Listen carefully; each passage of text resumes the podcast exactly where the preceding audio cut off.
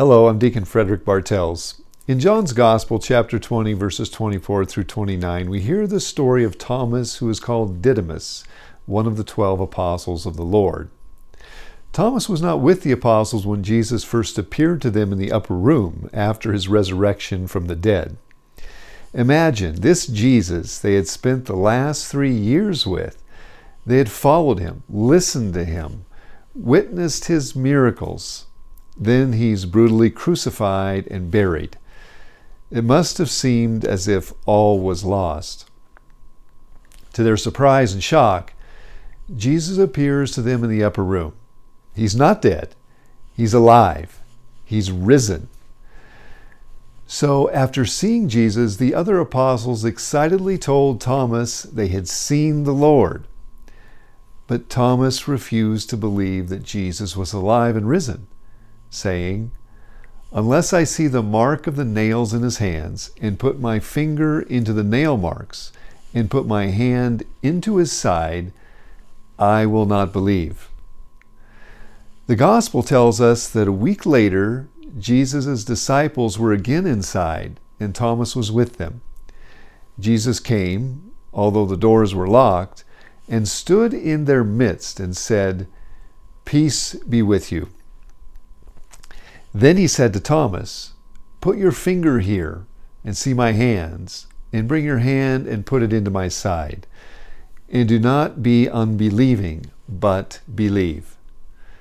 Thomas answered and said to him, My Lord and my God. Jesus said to him, Have you come to believe because you have seen me? Blessed are those who have not seen and have believed.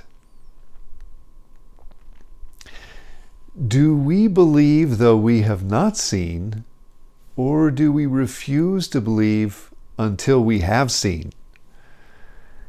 Today, there's a strong emphasis placed on scientific evidence. As a result, what can be observed, tested, and verified through experimentation is often accepted as the only valid evidence set. What can be seen and touched is real, what cannot is not. This type of belief system is known as scientism. It posits that there is a natural explanation for everything, and anything lacking a natural explanation is not real. Scientism classifies observed evidence as reality. Anything beyond scientific observation is deemed to be fantasy. At its root, scientism is an unreasonable prejudice against God and the entire spiritual order. And it's illogical and self refuting because any scientific observation begins fundamentally with the use of human reason, which is itself immaterial and cannot be directly observed. You can't put the human intellect under a microscope. People today are often heavily influenced by scientism, although they do not necessarily strictly adhere to all of its tenets.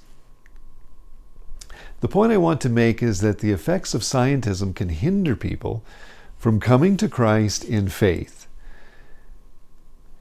It can also be a cause for a loss of faith. As wonderful and important as the physical sciences are, we must always remember that our primary emphasis should remain focused on the tripersonal God.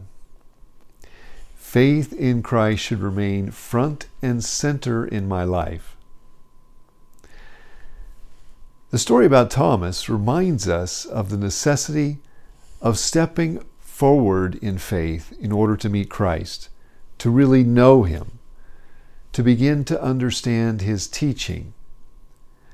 Through the physical sciences, we inquire into the natural world. Through faith, we step forward in trust in order to get to know the divine and human person of Christ, and thus inquire into the supernatural, into developing a relationship with the invisible God. St. Augustine had a saying, Crede ut intelligas, believe so that you may understand. We do not first understand and through this intellectual understanding come to believe. It's just the opposite. We must first turn to Christ in humility and say, I believe. It's a process of opening your heart to Christ fully and then waiting in patience for his sure to come response. It is then that he enlightens us over time with his divine knowledge, power, and light. In stepping forward in faith, as uncertain as such a thing may seem to be, the light of God begins to flood into the soul.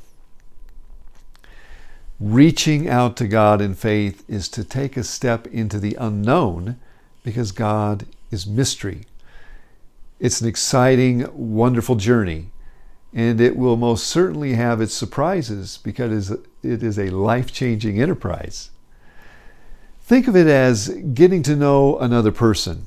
After all, that is what we're doing. We do not get to know people by analyzing them from a distance.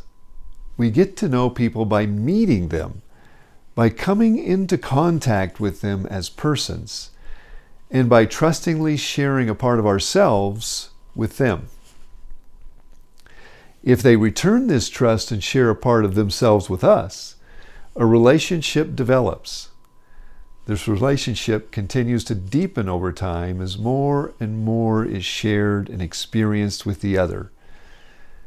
If this contact, this meeting and sharing does not take place, there's no relationship. There is no understanding of the other that develops. In the case of developing a relationship with Jesus, he does not hold back. He calls us to Himself in order to share Himself with us. His goal is our eternal happiness, that we may have life in abundance. Jesus calls us. It's we who lack trust, it's we who hold back. I'm the one whose heart remains resistant.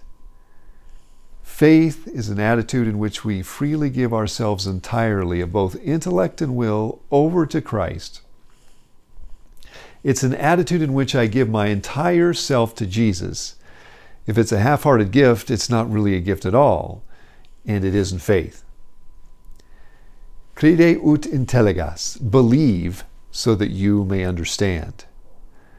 Christ gives this certain promise Blessed are those who have not seen and have believed.